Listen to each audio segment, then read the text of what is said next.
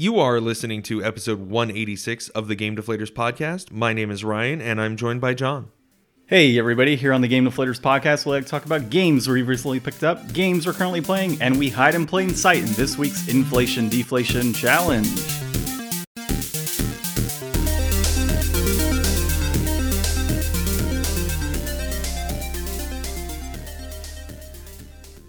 I think that went well, Ryan. Yeah, that I, mean, well. Yeah. you know, we flipped the script. We uh, we tried to put on the masks and uh, do a little bit of a show. This week we're talking about Kid Chameleon. Um, there's masks in that game. I don't know. We did what we could. Yeah, we did what we could, and uh, yeah, so uh, I was a chameleon. I was uh, Ryan, based on based on the other game we played today. Um, yeah, interesting. It's so it feels odd. weird. Yeah, I, I feel totally off. Like we started off on the wrong foot. Oh yeah, this is so bad. We should never do this again. All right, Although so- we've done it before. So should should I talk about what I picked up first? Sure, if we're switching things around today, go ahead. What'd you pick up, Ryan? I I didn't pick up anything, but uh, I did beat Detroit Become Human last week, so I need to borrow Beyond Two Souls. okay. What's funny is I just beat Beyond Two Souls, so that works out perfectly. um, how- what'd you think of Detroit Becoming Human? You know, I, I've seen like a couple full playthroughs before, but playing through with my wife this time, um, it was it was okay. I think that the story for that game is better than I remembered it being. Uh, the graphics are absolutely outstanding. I know we talked before that, you know, it's these are not bad games, and like it's just the the guy at the top of the studio kind of you know poisons the pool a little bit. But whatever. I think that I'm I I'm definitely interested to see what the Star Wars game is going to be like when that comes out. But I don't know. It was all right.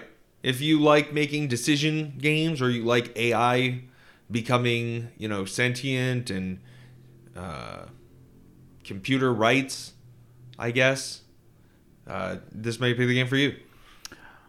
Very nice. Uh, well, I guess you should keep going into you're currently playing, and then Oh, I'll jump I- into mine.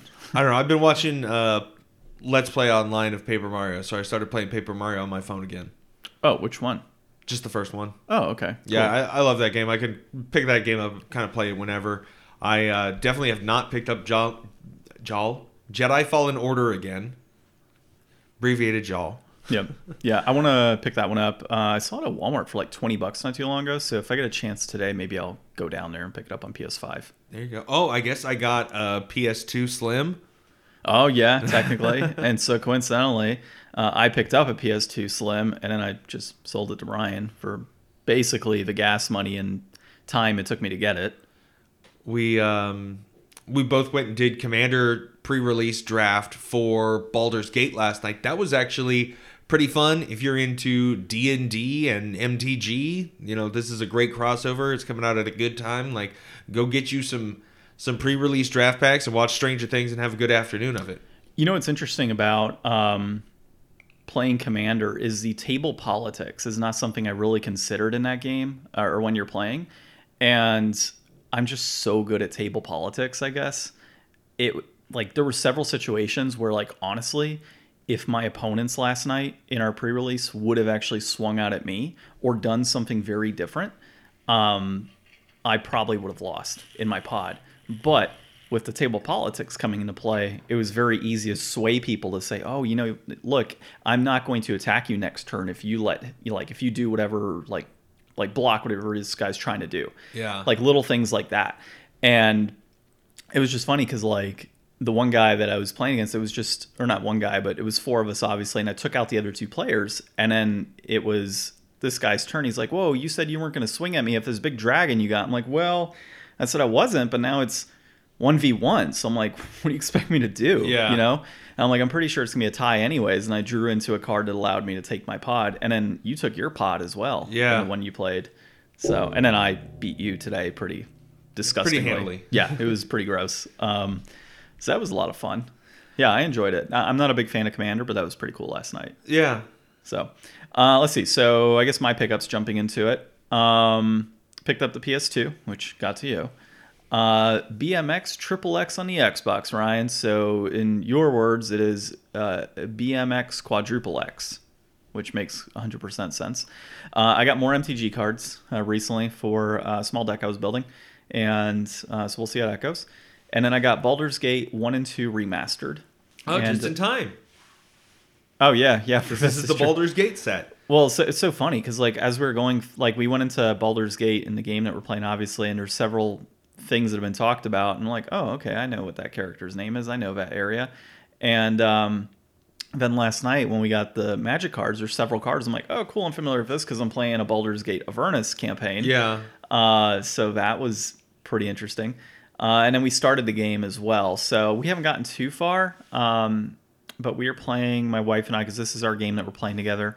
So we are playing a, uh, I think a fighter actually, or a paladin, one of the two. But it's like an elf paladin, I think. And these are the the Beamdog remakes that have like the Siege of Dragonspear and stuff in them. Right? Yeah, it's got like six games in one basically. So you have like Baldur's Gate one, and then you have like all the expansions, and you have Baldur's Gate two with all the expansions tied to that one as well. So you There's- got like six things in one. Yeah, there's another. So the Siege of Dragonspear, I think, is like one that Beamdog made.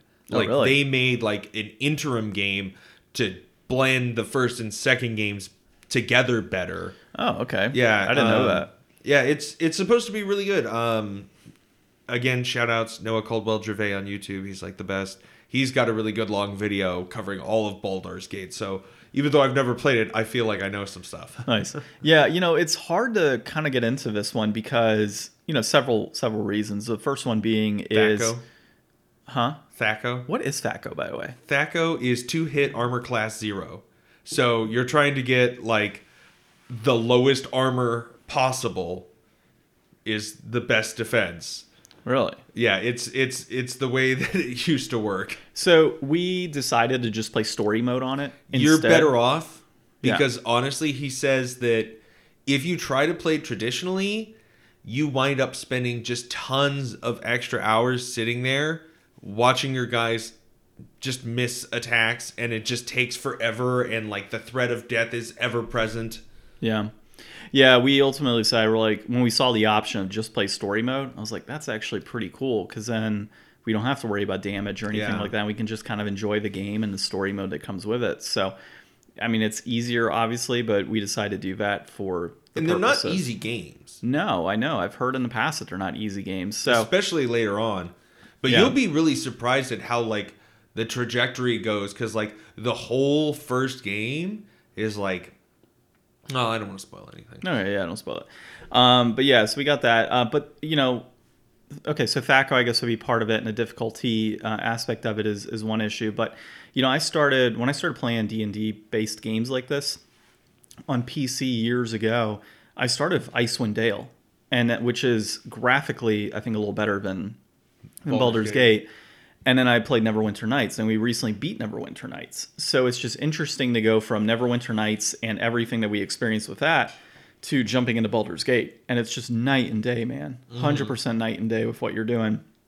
And so that's a little difficult and uh, kind of a little, it's like going from, you know, playing a, I don't know, like a PS4 dungeon crawler style game or something with like fantastic graphics, and then picking up the same style of game on like an NES, right? Like as much as you want to play it on the NES, you're like, dude, this is just like brutal, just because graphically there's no comparison, and uh, you know, material wise, you know what you're picking up and how you're accessing your toolbars and all that type of stuff is so different.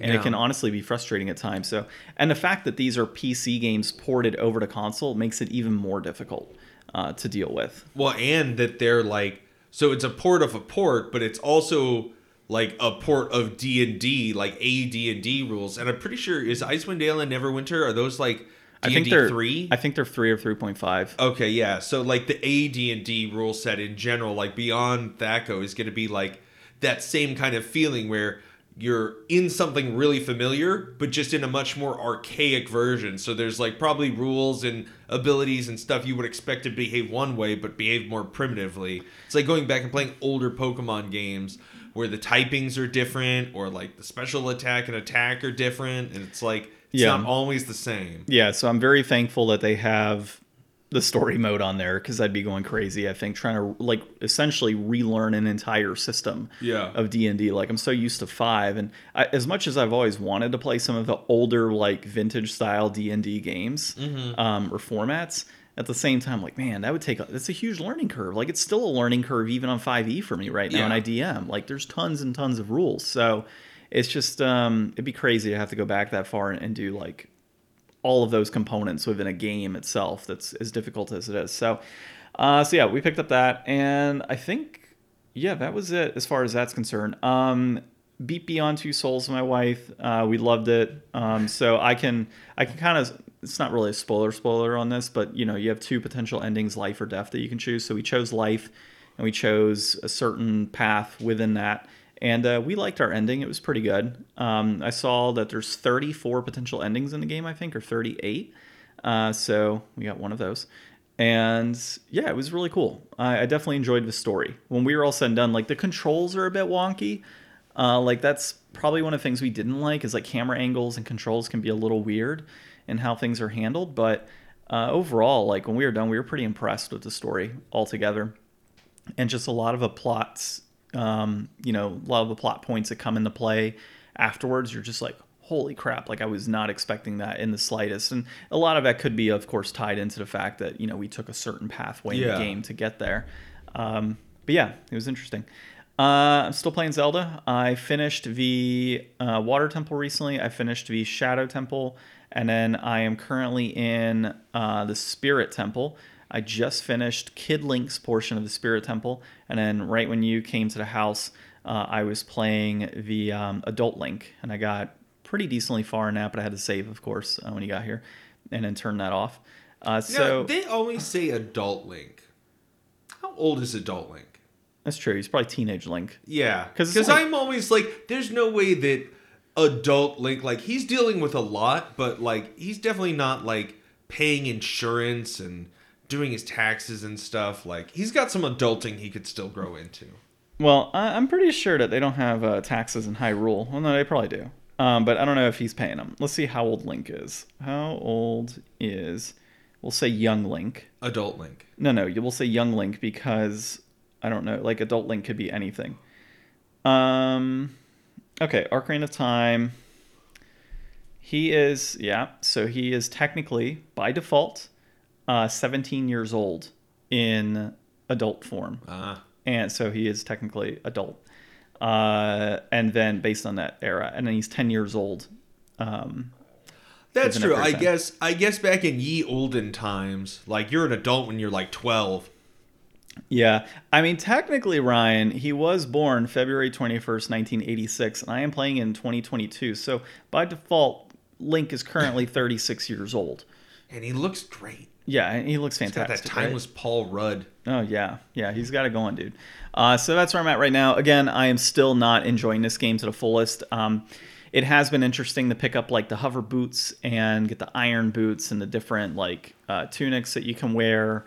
Um, you know, having the great sword and the shield and all these different like special things and going back in time and using the ocarina is very nice because I can kind of flip to different locations pretty quickly. So it's like cool. I want to go Temple Time. Oh, I want to go to Spirit Temple. Let me just play my ocarina and get there. Travel. Yeah, so I like the fast travel component, which is very nice because at first in the game, it's just brutal to have to like run to and from certain areas. So now that I have the ability to do more fast travel than I was before, is fantastic. Um, but yeah, so it's just, you know, I think it's an overhyped game in what I've experienced, and um, there's better Zelda games out there, obviously. How Uh, much longer do you think you got? Oh, I'll probably have it done by tomorrow. I think, as Oh, wow, long as really? nothing gets in my way. Yeah. Uh, well, I mean, I'm at Spirit Temple, and after Spirit Temple, I think it's the final battle. Not too far from there, so I should be pretty close. Terrific. Yeah. So that'll be it with that one. That'll technically finish my um, new games resolution for the year, but I did want to play Majora's Mask as well. I was planning on playing both. So, but next after this is Elden Ring. I'm not holding anything. Like I'm, I'm gonna go all in on Elden Ring, and then You've been so patient, John. I have been extremely patient. What sucks is we're playing Baldur's Gate on the PS5 because my wife wanted to play it downstairs, and now she's starting Bloodborne today, which is going to be downstairs. So we're going to have three games that we're like constantly flipping in and out of the system, which kind of sucks. Uh, but yeah, and then of course I'm still playing Apex. I play Apex pretty free, and that's honestly probably one of the main reasons I haven't beat Zelda yet is because I'm playing Apex. You've been pexing. But as I talked to you about, I think it was last week or the week before, with the puppy and not really trusting the puppy, she's gotten better to the point like where when I go upstairs, she'll go upstairs with me and she'll lay down on the floor while I'm playing. So I'm like, cool. Like I don't have to worry about her running around. So now I can dedicate more time to this specific game. And then once I start playing Majora's Mask, Have I can you dedicate. played Apex on the PS5? Yeah, that's usually what I play it on. Okay. And I noticed my PS5 controller started drifting the other day. Really? Yeah, like like right away. I was in the middle of an Apex game. My character was moving forward, so I got to see if there's like a PS5. I'll probably check it now, but if there's a PS5 like drift issue that's going on, It could be like I don't know. Maybe just do like a software update or something on your. uh, maybe. Um, I mean, honestly, with a control that new, it shouldn't be happening. Um, yeah. Maybe you so- have to go in and like recalibrate it or something. Apparently, there is drift on the PS5. Dang. Yeah. It says you can go into controller settings and reduce a trigger effect intensity. That's one thing apparently. Um, but like, yeah, it says fully updated, clean the controller. I don't know why I would have to clean the controller because it's like almost brand new. so we'll see what happens. I don't want to have to take it apart because you know how that's gonna end up, right? Yeah, Um, I've tried taking apart PS3 controllers before, and that Yeah, it doesn't look like it's fix. yeah, it doesn't look like it's that hard though. Um, yeah, just a quick skimming I've done here. Like you can, it says adjust the threshold on your DualSense controller is one option. Uh, thoroughly clean your DualSense controller. I don't think I really need to clean it because it's been in a nice spot. Uh, nuclear option is return the DualSense controller to Sony if it's under warranty, which of course it would be under warranty for me. And it's how to not fix it. And I'm pretty sure one of them says to take it apart. So, yeah. All right. Uh, going into the episode uh, this week, a few topics. We're going to be talking about uh, Pokemon Scarlet and Violet. So, everything we know and want. Uh, I will just say for future reference here on the episode, I do not want these. Um, everything announced at Sony's new state of play. Sega reve- or Sega, I almost said revives. Uh, Sega reveals Mega Drive 2 Mini and all the games that are confirmed for it so far. And we're going to talk about a uh, retro collector accused of selling $100,000 worth of intricate forgeries, which, by the way, was a great read. Uh, and Yeah. I have lots of commentary on that. And then we'll cap off the episode here of Kid to Chameleon. But before we start that, you could find us on the GameDeflators.com, our out of date website. You can find us on Facebook and Instagram at The Game Deflators and Twitter at Game Deflators. they don't like that. Uh, you don't like that. And then you can also find our podcast on the podcast app you're listening to now. Leave us a five star review Six? or leave us a six star review, like Ryan said. Or you could also find us on any other podcast if you don't like the one you're on right now, as far as uh, application. Okay. In fact, you know what? If you're even a little bit unsure about where you're listening to it, you might want to go ahead, finish it up there, and then go listen to it on another place just so that you have a comparison. Exactly. You want to be sure about these things. 100% sure. Double up your listening. All right, so everybody went bananas this week for Lechonk. Did you see Lechonk? Do you I- love Lechonk? I saw that there are memes with Lechonk. Everybody wants Lechonk. So, uh, Pokemon Scarlet and Violet, we got a trailer. Um, my eyes were bleeding a little bit from the sharpness and flatness of the grass and textures. Yep, yep. Um, but honestly, they did bring it with the hey, science is so cool. You can play with your friends. And then it's like friends, and then all the friends run in opposite directions to go Pokemon somewhere. Now, the one thing that I'm really wondering if this is going to be multiplayer, you played Arceus. and Arceus, you don't like and go into like battle mode. You're just throw your Pokemon out and you're just in battle mode, right? Yeah, pretty Because it wouldn't make like how would you do a world where you go into like an isolated battle area and you've got friends around like they want to watch you do your Pokemon fight. I would imagine, right? Like their character standing over here, well your character standing over here having a Pokemon fight. That would be kind of cool. It would be. Yeah. Um, but other than that, like, I just don't really know what you're gonna be able to do. Like, they didn't really show off what you can do together, and like, there's there's there's some things you could do in Animal Crossing when you go to somebody else's village that you can't do in your own village because they might have different stuff than you. But you're gonna go to this, and unless they've the other version of the game, I can't imagine there's really going to be any differences or anything that you would be wanting to do there or how you're going to interact differently. Like, Yeah, I don't know. I'm sure it'll have that on the next Nintendo Direct. They'll go into a deeper explanation on Pokemon and a maybe dive. double battle? Maybe and, you That'd know, be kind of cool. It, what if there was like a double battle gym that you and a friend could go in either of your games together and beat that gym leader, and then you could get the badge and bring it back to your own game? That'd be pretty badass. Um, yeah, I mean, I, I could see that totally being a thing as well. Um, obviously, I don't know if you if you noticed or captured this when you were watching, but it seemed to me like they're gonna have interactive gyms. Like, People were speculating about the gyms. I don't really know what they were saying about the gyms. It- I mean, we've had interactive gyms. Like, aren't the gyms like puzzles? no, They've I mean, puzzles. I mean interactive in the sense of like the environments that are in the gyms, like water and rock and various things that like we haven't. I don't know. I haven't played any. You mean ones- like in the Pokemon TV show? Yeah, like in a TV show where like the gym is interactive in a sense, like you know lava bursts out, you know, in certain Oh. areas, or oh. like water falls and stuff like that. Like it No, seems I like missed that part. so it, it seemed to me like while I've I was seen this watching, like three times too. yeah, when I was watching like the gym specifically, I noticed that it was very like just it looked a little more intricate than gyms that I've seen in prior Pokemon games. So that was one cool thing.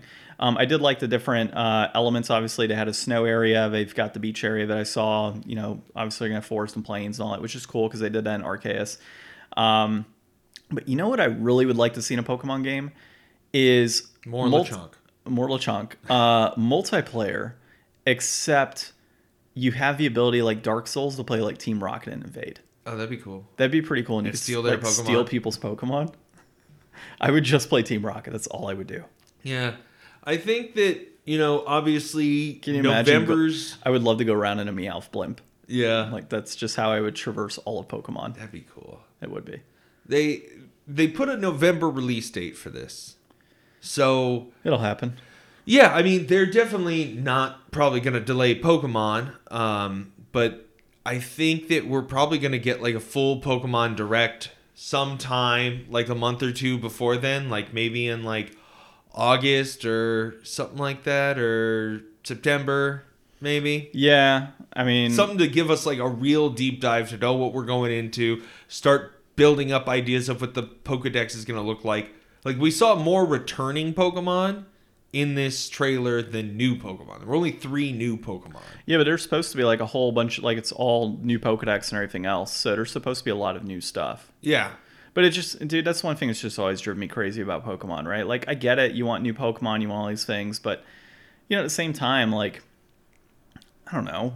I just, I'm not saying I like the original 150. I like the original, what, 250 or 300 that they had uh, between Silver and that one, and I guess, like, whatever's in Ruby, some of the stuff I saw in there. But, like, they continue adding and adding and adding. What is there, like, over a thousand Pokemon nowadays? yeah but we do need there's a lot of controversy too i don't know if you saw about the new evolution Hmm.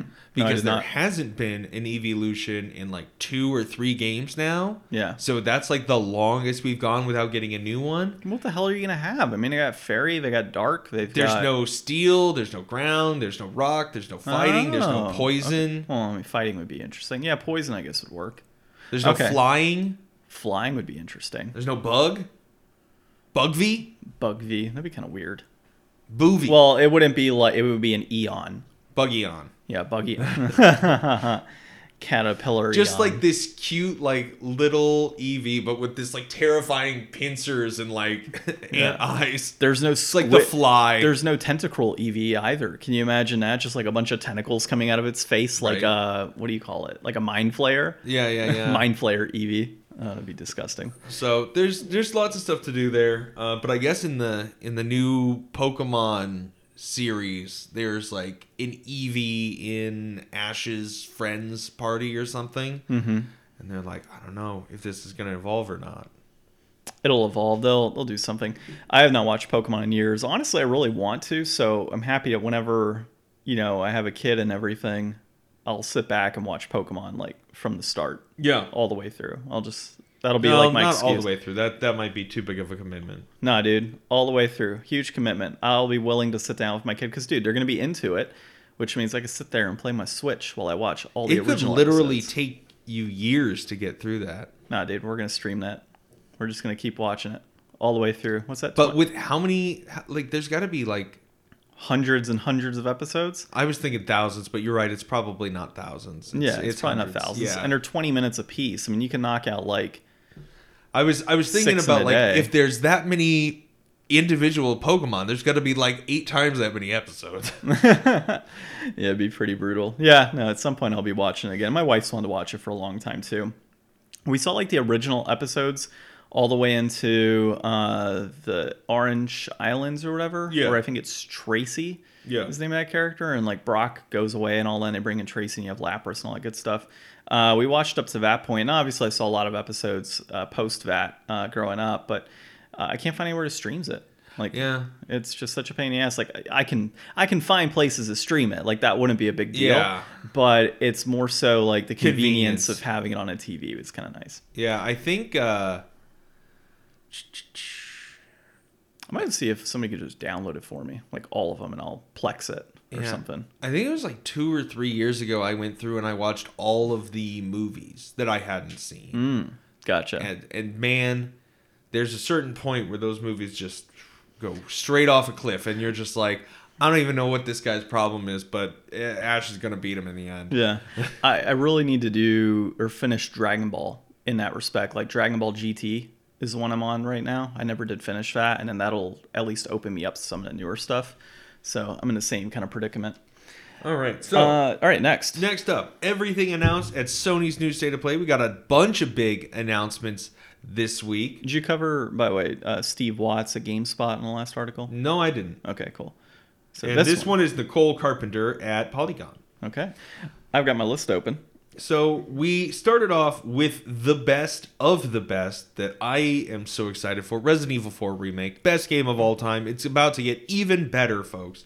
I um This man's going to play it for like the fifth time. No, like tenth time. oh yeah, I played this way more than that. Oh, wow. Yeah, I, I played this game three times back to back one day. That's insane. Yeah.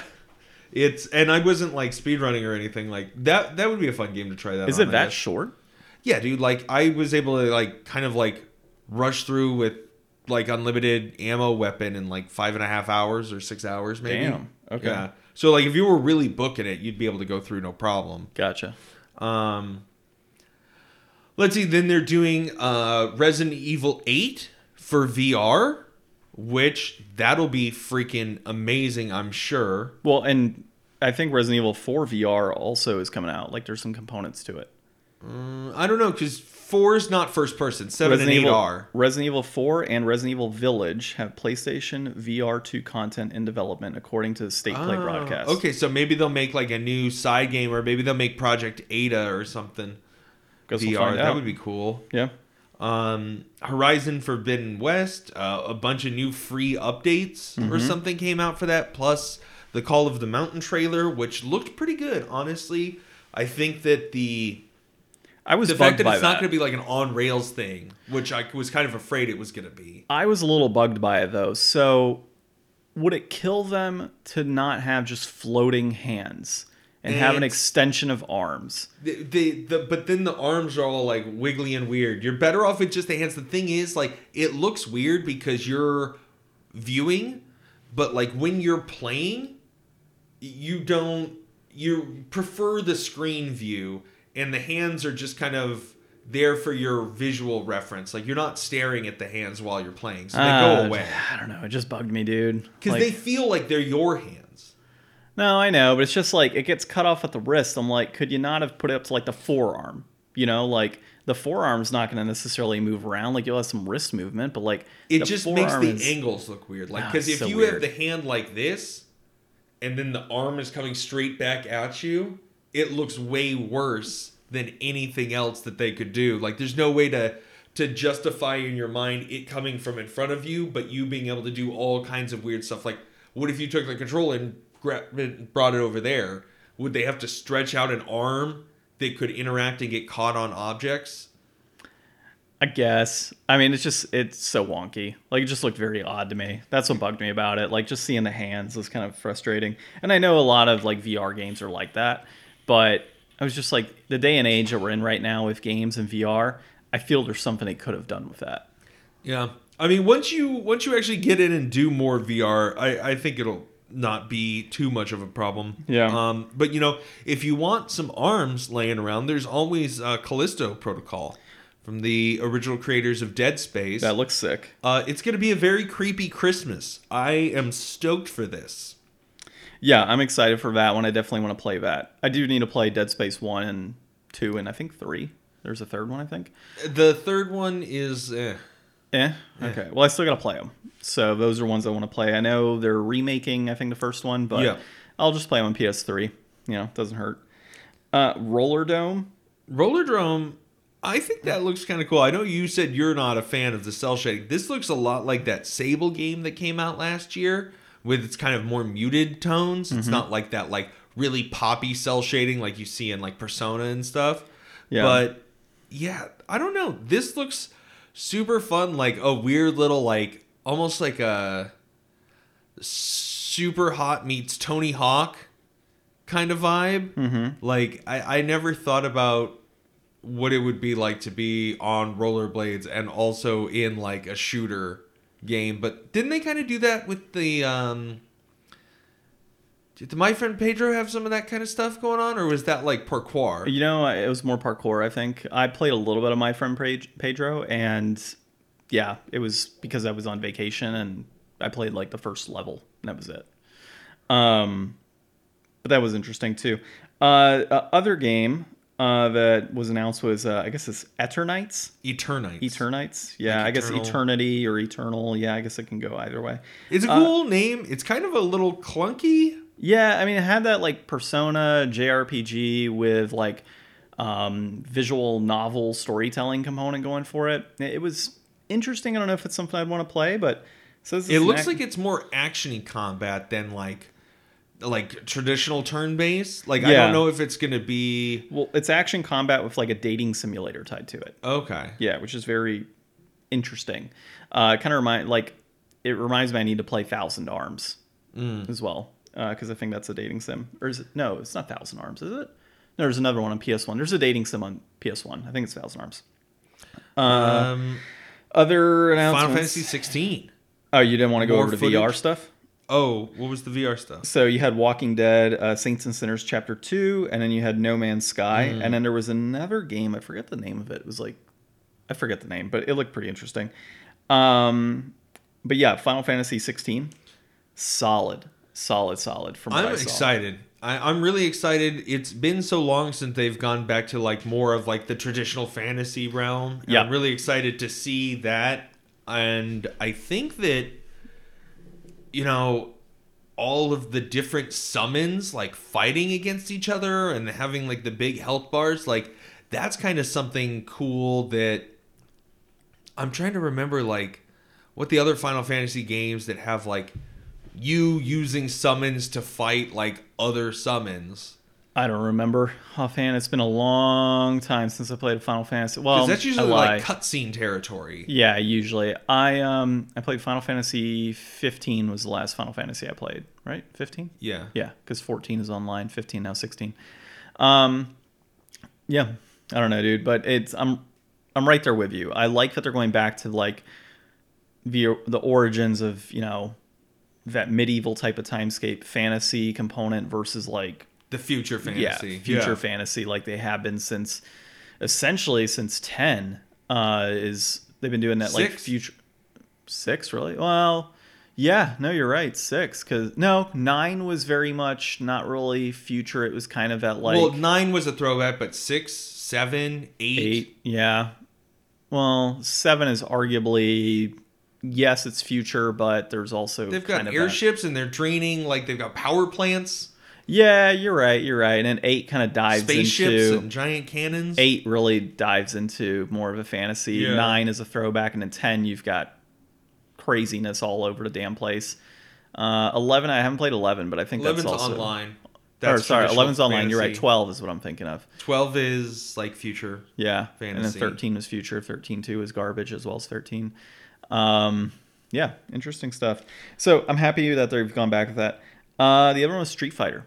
That, Street Fighter Six. I knew right off the bat when I saw like the Metro boxing, City. the boxing in the Metro City. Yeah. I'm like, this is awesome. Like, I'm happy that that component's in there. But a lot of the worry that people have right now is, and I think you had mentioned this to me, is are they going to focus enough on the fighting because they've got this like open world concept now and this whole like storytelling with like this story mode basically are you going like are they going to have lackluster combat in this one comparatively to other street fighter games that have come out in recent past It, might be a response because I know that uh, some stuff that I've heard recently, people had very strong impressions that Street Fighter V was kind of released as an unreleased product or unfinished product. Like there was no arcade mode. It was missing like a bunch of characters and stuff. And like eventually now it's okay, but there wasn't like a lot to do if you couldn't get online and just start beating people with the characters that were in the original launch. Yeah. So I think they're trying to expand it out and maybe make this one like a little bit better for coming in. Hopefully, I mean, I, I'm looking at this and being like, okay, I'm getting old enough now. If I don't really try to get into a fighter, like the barrier to entry is going to be too big a few years down the road. So I better start practicing my quarter circles now. And I, really think that I will pick this one up and try to go with this one. The last time I tried to get in a fighting game was Dragon Ball FighterZ, and that did not go well. Yeah, that stuff's hard. Yeah, you know, I stopped playing fighting games years ago. Like I can I can hold up in fighting games. Like Soul Calibur's probably my best, to be honest. Um but like Street Fighter I've just never really been like that great at. The Ninja Turtles fighting games years ago I was never really that great at. Those are kind of hard. Like anything that's super, super fast paced, I generally have some sort of issue with. Yeah. Um, Mortal Kombat was always kind of nice, but uh, yeah, I'm just not a personally. I'm just not a huge fighting game person. Um, Soul Calibur, I really just like it because of I don't know the fighting style and format was always kind of appealing to me since number two. Uh, let's see what else did we have on here. So last up, our um, Tunic is coming to PlayStation, so its Which we already- exclusivity yeah, is well, over. Well, it was timed, yeah, and we already knew that. That's a that one. fantastic game. Though. I know. I I was showing my wife while it was uh, while we were watching it. I'm like, we're gonna play this one together. It's hard. uh, season a letter to the future coming to PlayStation. Um, looked something. It looked like something I would play. I like to be the honest, graphics. yeah, it was interesting. Like I'm not. I guess those graphics are okay for me. It does have that sort of. This wasn't really cell shaded, I guess. Um, it looked interesting. It looked like it was I more just don't know focused on really story. doing. Yeah, it looked like it was just mainly story focused. Like you're just going through this person's like life. Yeah. Uh, I don't know enough about that game, but it did seem interesting.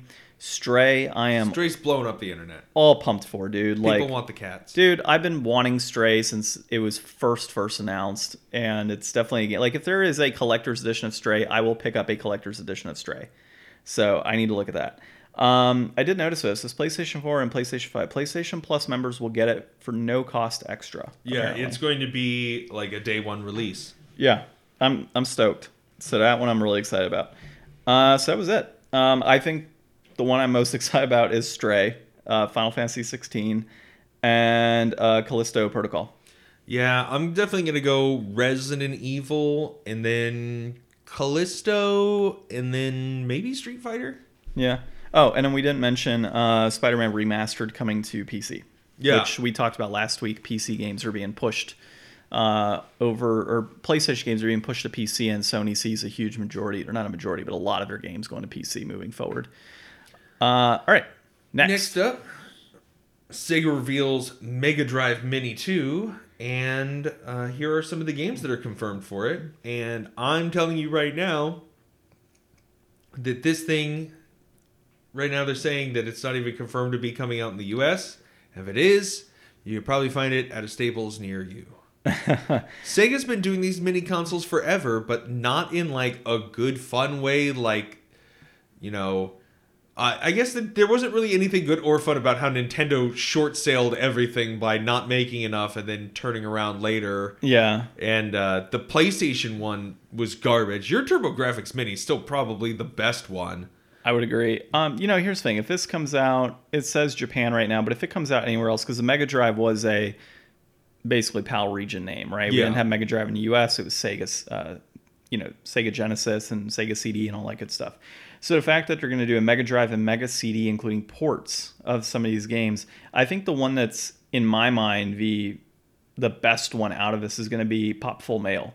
And that's predominantly because of how expensive that damn game is. But there's some good ones. I mean, Bonanza Bros, Fantasy Zone, uh, Magical Taruruto, uh, Shining in the Darkness, Thunder Force 4, Virtual Racing, Mansion of Hidden Souls, uh, Popful Mail, Shining Force, Silpheed, and then Sonic CD. So there's a few like higher price games, but you know, a lot of this stuff people play on like a Raspberry Pi. Yeah. Nowadays, right? So it's like, you know, do you really need this? I mean, personally, I would prefer to play it on something like this, but it's just another, you know, mini console takes up space.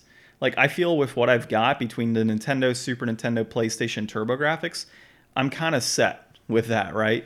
Uh, and then I do have Genesis and Sega CD games that I could play at any point uh, that I want. I don't have Popful Mail, but you know, there's Yeah. a number of games I could play right now, and I'm sure that I can find burn copies if I really wanted to of these games, if I really, really wanted to play them.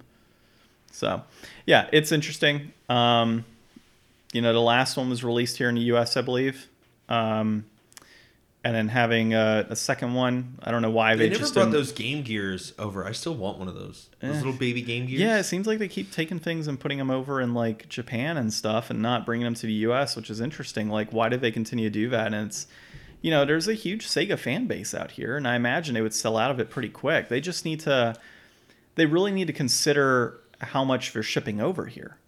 You know, like mm-hmm. with the original Sega Mini when it came out, I saw them all over the place and clearance and everything else because they shipped so many. So it's like, you know, Sega just makes these terrible mistakes. Like ship as much as you need to, or do pre-orders and just have it pre-ordered, and then ship enough extra when the hype is there, and then do shipments down the road if you feel that you need to continue fulfilling like store demand. Yeah. Um, but yeah, they just ship a ton of crap over here and release everything that they think they need, and then it doesn't sell, and it's a waste of money. So Well, speaking of that, I mean, before we go on to our last article, we actually have outlined here. Did you see the uh, new Sonic like gameplay footage they put out this week? yes, oh, Oh, those look like the most worst enemies and most boring fights. Like the and everybody's saying that this just looks like some generic like demo world that they made for like a tech demo for like Unreal Engine or something and I'm just like, "Oh my god, like I can't believe how much goodwill they earned back with those freaking Sonic movies just to sell it down the road on some garbage open world game that they don't really even understand why they're doing it. we will see how it turns out. I will wait for reviews on it, and if there are decent reviews, I'll look to buy it. But if not, not for me. I do need to get like Sonic Boom or whatever it's called. Yeah. Uh, I think it's Sonic Boom. Okay, uh, next thing we got here is Retro Game Collector accused of selling $100,000 plus, because it, it was a little more than that, worth of intricate forgeries. And uh, this is uh, Luke Plunkett at Kotaku. Uh, so here's the deal, man. Yes, shame on the guy for selling forgeries. Okay, and there's like tons of evidence. So basically, this guy ran a Facebook group and he was like big in the community. Like Yeah, he was a trusted, embedded member for like do for decades and who knows when he really started doing false stuff cuz well, it says I since a- 2015. Oh, really? Yeah, it says he's been doing it since 2015, which is like, and they say that he has sold like hundreds, I mean, hundred thousand dollars worth of stuff, right? You have had to sold hundreds of games, I would think, to get to that point, right? Or no, not hundreds, maybe like 50 games over that time period. No, no, more, hundreds, yeah. Because a hundred thousand, I was thinking a thousand for whatever reason. So you're So I talking wonder if he was selling legit stuff before and then got into forging. maybe um you know who knows maybe he was buying forgeries and then flipping them for profit like you know Oh, there's that. but i mean there's there's multiple options but here's what bugs me the most about this is uh let me find this portion of the article that like stuck out to me um i don't know i'll have to Is it the part a- with the blank disc? no, well, yeah, that was crazy, right? Yeah, so part of that, right? So it's one of the things he did is he sold forgery like manuals and other types of things, and he sold uh, floppies that were you know not correct or fake, and then he sold like blank discs, right? Like actual blank discs with nothing on them that says. And so what really bugs me about this, and what bugs me about the community in general, is you could have put those CDs in a PC. Well, so that's but, what they're but saying. I know, but it goes into it and says, well, we're collectors. Not everybody owns the hardware to run these games. I run almost, I have almost all the hardware for my games. There's maybe a couple that I don't have hardware for. If you are that deep of a collector, especially PC, I know of PC collectors that have old PCs to run original hardware. And that's what they do. I get it that it's bulky, but if you're collecting, why are you collecting floppy disks and not like as long as a PC that's older can run a floppy disk or have a drive for floppies, you can run it on that old PC. And if you're that involved in the PC. I PC don't think community, it works that way. I think when you're talking about computers from 30 years ago, they don't necessarily run stuff from 40 years ago. I get it. But if you're collecting PC, you, You likely have have, looking for. PCs and what you're looking for. Yeah. And so that frustrates me. And somebody's like, oh, well, they're 40 year old games and you don't want to pop them in or whatever because they'll get messed up. Okay, we're playing Nintendo carts from the 80s, right? I have Atari games from, you know what? Yeah, but those don't have any moving parts. I get it. I get that they don't have a whole bunch of moving parts, but they're predominantly concerned about the CDs and the floppy disks and all that type of stuff. That's what they're mainly concerned about. And you know, so that's one component that bugs me is like in all of that time, not one person wanted to play their game. They just wanted shelf dressing. Like not one person. They said, "Oh, well, we could play emulators and all that. We just want it Yeah. for the collecting aspect." Well, I mean, very easily they could have at some point somebody could have played one. They didn't. The other thing that bugs me is they said, oh, well, after all of this started coming into play, more and more people were coming up and saying, oh, yeah, I just noticed that, like, this isn't, like, correct. Like, this looks like it was hand cut, not machine cut. And, oh, this CD is blank. And, These people got duped a long time ago Yeah. and just didn't want to face it. Well, and then uh, they said that there's several games, apparently, or one really, like, big game went to WATA and got graded. Yeah. So what does that say? Like, so That throws WATA, Wata even more under the bus. Yeah, so like WATA found a, you know, or was given a forgery of a game and rated it highly, like as original. I mean, come on. Like there's so many things that could have happened over 7 years and now it's come into fruition that all of this was occurring. Like that to me just sounds like people picking up games and not truly being gamers is what it comes down to. Like they were just in it for the money and collecting aspect. And that kind of annoys me. Well, I don't know. I mean, like, it sounds like this guy was selling some, like, pretty weird stuff. Like, Yeah. I don't think he was selling, like, like I don't even know what a Colabeth is. But dude, like if you are that big of a gamer, you can generally tell the difference between a forgery and an original. But isn't like I thought from my perspective that a part of this issue was that like back in the day a lot of this stuff was like pretty bespoke. Like this wasn't like all right, print off 100,000 copies of this and send it out to Walmart. Like some of these releases would have been like all right, we handmade a few thousand copies of this game to sell in a magazine. I don't know a lot of stuff. I mean, a lot of those, I'm sure, you know, you're right. It's not like a hundred thousand or a million copies, whatever it may be. But I can't see people hand making a lot of his stuff unless it's like original originals, which you're talking at that point like comparing it to paintings, essentially. Essentially, right? I Like, guess hand making wasn't the term, but like small production. small production, but like you can tell the difference between modern day printing and printing from 40 years ago. Like there's a substantial difference saying there's in like, like a dot matrix pattern or something on a lot of the totally stickers. tell. Like, dude, I'm sure if I was handed a bunch of games from like 40 years ago and handed the same things as forgeries, I would be able to personally tell a lot of those right off the bat. Yeah. You know, it's just unless they were that good at forgeries, which at that point, you know, if you paid top dollar, like that sucks. But you gotta invest. Like, I guess it's really just a, a call to people that buy offline. Is like investigate your products. Like there are little things like on Super Nintendo games and N64 games, for example, the screws that go into the cartridge. You can tell based on the screws alone if something is a counterfeit or not. Yeah. Open up your cartridge. T- pay, pay the extra five dollars to get the bit to open up your cart and check the board to make sure it's good. Check your pin set. Look at the actual like label to make sure that it's like a nice pristine label because even in like the highest quality printers, you sometimes still have instances of pixelation because those have to be run through some sort of computer program. Unless you have the original original artwork, you're going to be able to tell something might be too crisp compared to what it was in the original. Like there's tons of signs out there and you can and that's one of those situations where all it took all it would take is one person like 7 years ago to come up and say, "Hey, I'm having some thoughts on this game that I'm looking super close at because I just paid $500 for it. what does everybody else in the community think and upload a bunch of screenshots to see if it's legit Yeah. like nobody ever did that this entire time like i, I don't know man it's just super weird Yeah. I So- mean, I guess I guess that's one of the things like if you are in like a tight niche community and somebody's taking advantage of that trust, it's that much harder to see through cuz like you're probably not on guard to be as suspicious. Mm-hmm. And you know, maybe maybe you're looking at something that you've never seen really before and you don't really have a frame of reference to compare it against. yeah well it's it sucks for a lot of those people that they got duped Yeah. uh but at the same time You, got to know, be careful. yeah I Buy mean- from like eBay or someplace. Well, they thought the guy was reputable, so I understand that, but that's that's why you look at the stuff you buy because it's internet, dude. It's like the guy was catfishing everyone with uh, you know with quality products. Um, okay, All right. so that that's a fun topic to be honest. I could probably go on for a very long time on that rant. We should share that one on our like Twitter and Yeah. everything.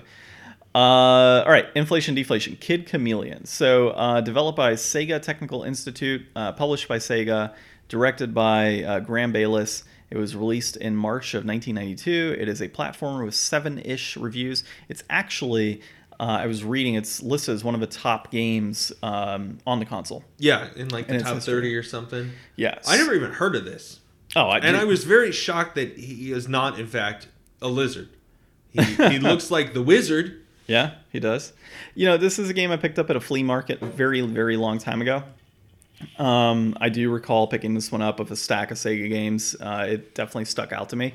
The original box I had for this was completely torn to shit, and I replaced it. I think you saw that label that was on the front was an, an old Mortal Kombat case I had that I swapped out. uh, Oh, okay. When I worked at the game store, dude, we used to get Sega, you know, clamshells all the time with I bet like you wish you had those now. Oh, dude, I used to take every extra clamshell that I could get my hands on. Like it was, it's either going to get thrown out or you know it's going to be in my in my possession. So that's why I have so many of those like Nintendo dust sleeves. They were things that like my old boss would just say, "Hey, we're gonna throw this out." I'm like, "Okay, well, I'm going to take it so I can put on my games." Uh, I'll start really quick. My opinion on this game, uh, I enjoyed it. Um, you know, looking at its overall like history in a sense, or really the plot is you get sucked into a game to try and uh, there's like this virtual uh, boss essentially um, virtual reality boss it's like sucking in kids into the game and abducting them and you go in uh, as your character to save those kids from abduction essentially You And so- yeah, so you essentially, uh, when you go into the game, you have various like you turn into a chameleon. You have different uh, masks that you can put on. So in the first one, you have like a knight, and then you have a samurai. Uh, we had a rhino. Splatterhouse guy. Yes, Splatterhouse guy, uh, which is pretty much Splatterhouse guy without the chainsaw. Um, yeah, tank guy, like tons and tons of stuff. Weird girl, we could say tank girl, but I guess not. So you go into uh, these various platforming levels to do that. I thought that the controls are super fluid in that component or that aspect. Uh, each level so smooth. so smooth, except for that one level where I kept sliding over the top. Uh, Too smooth. too smooth, yeah. uh, you do end the game with like kind of like white Mario flags in a sense at the end, not very tall, short Mario flags. They're short levels, too. They're very short, but what I did learn while reading about this game is that there's 103 total levels, and that the white flags are the main path. So there's actual like warping. stuff. There's secret like warping levels that you can go through, um, and they're I forget the name. Uh, I don't have it offhand. It's like Otherworld, I think is what it's called. Hmm. Uh, I might have, or Elseworld. Let me just really quickly look it up because I want to Yeah. cover that part. But you know, so you have like all of these multiple paths that you can go through in the game, and there's like 34 or like or so levels, or like half the levels. Sorry, are this like main path, and then you have these like other worlds that you can kind of go to. That's cool. Um, I mean, they, you know, they had a lot of competition back then, so Oh, elsewhere. That's what. Elsewhere. Yeah. trying to make new platforming icons and stuff and and being able to vary it up. I think this game does a lot to set itself aside with like the different kind of controls that you get through the different like you turn into the knight. The knight doesn't have a sword. The knight's like heavy. He can't land on blocks because he'll just plow through them, and then he can like scuttle up a wall. And then the samurai has like a samurai sword. Uh, I don't know. He probably does some other stuff. There was like a tank, And I think that these little bits of like you tell the enthusiasm on the back of the box the way they write it, they were really trying to be like different powers make you do different things and like use those as your you know method to sell this as you know thrilling and exciting and being very different it kind of reminds me of like you know i always feel like mario's powers are always still mario but in this it's like the chameleon thing like he's becoming these other characters and it's in a virtual world it's not like Yeah. you're just like the same kid but with a sword now you're like oh, s- supposed to be like a whole different character Well, and it's all on a level by level basis, which is pretty cool, and I do like that aspect. I mean, we didn't get super deep. We probably went through like the first what four or five levels essentially. Um, given that there's and that was main path. I looked and said 32 levels, so I guess we finished uh, an eighth of the game essentially uh, today. And like you said, they're super short. Um, you can go through all these different path points if you really wanted to. Um, but I, I do like you know the ability to change into it. It freshens it up, man. Like Yeah. it allows you to like really take a different view of the game. And uh, I would say that the enemies that we interacted with were pretty cool because it was based on the character you were playing or that skin. So there's like certain enemies that like you wouldn't really have been able to like the rock golems that we faced initially in like level two.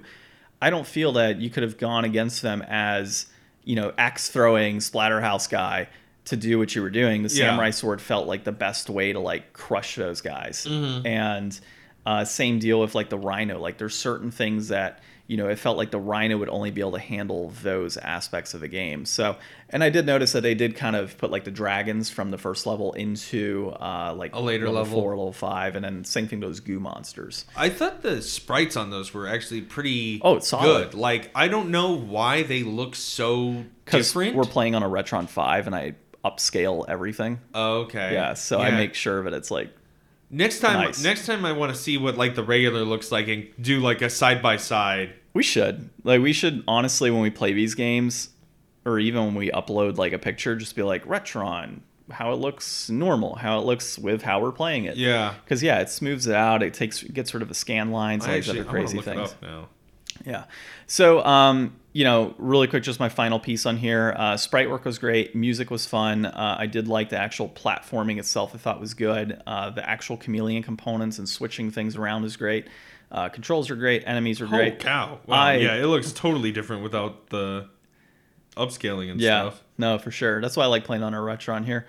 Um, so yeah, I liked a lot of the aspects of this game. Uh, complete in box is sitting at uh, 3326 uh, it peaked at thirty seven dollars in February of this year. It's trending up. A loose copy runs at fourteen ninety. That peaked at seventeen twenty one in May of twenty twenty one, uh, and that is also trending up.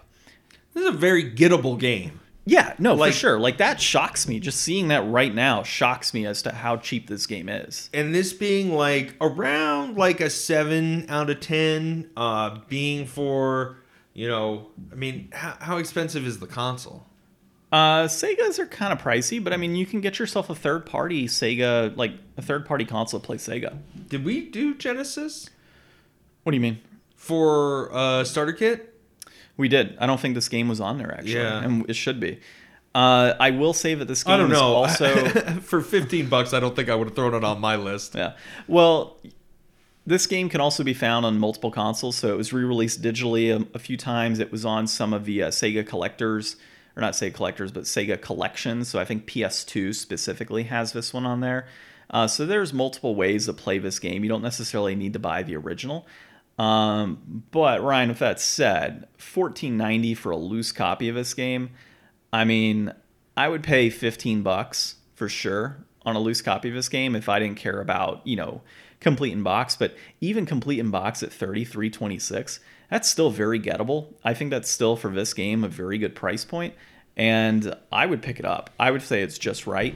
Um, almost uh, almost deflated actually on the complete in box because I think there's a lot of great games out there.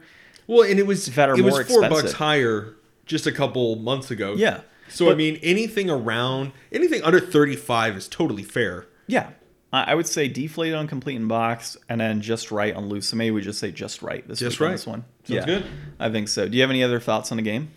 I I just wish it was a reptile. Uh, I would say, as far as that seven ish is concerned, I would actually put this more at an eight out of ten. in what we I, I went with seven ish because there was mostly eights and one like sixty something. Yeah, and that's yeah. So I think it's more in an eight rounds. Eight out of ten would be my guess. Is we're for a personal rating. That's where I put it as eight out of ten. So Kid Chameleon, go get it, put it in your collection. It's gonna get more expensive over time, I guarantee. Oh yeah, for sure. Yeah, definitely a good one. Uh, so next week uh, we are going to be reviewing Mischief Makers on the N64. Mischief. Mischief. So that should be pretty fun. Uh, so we'll we'll dive into that and all of the goodies that are tied to Mischief Makers.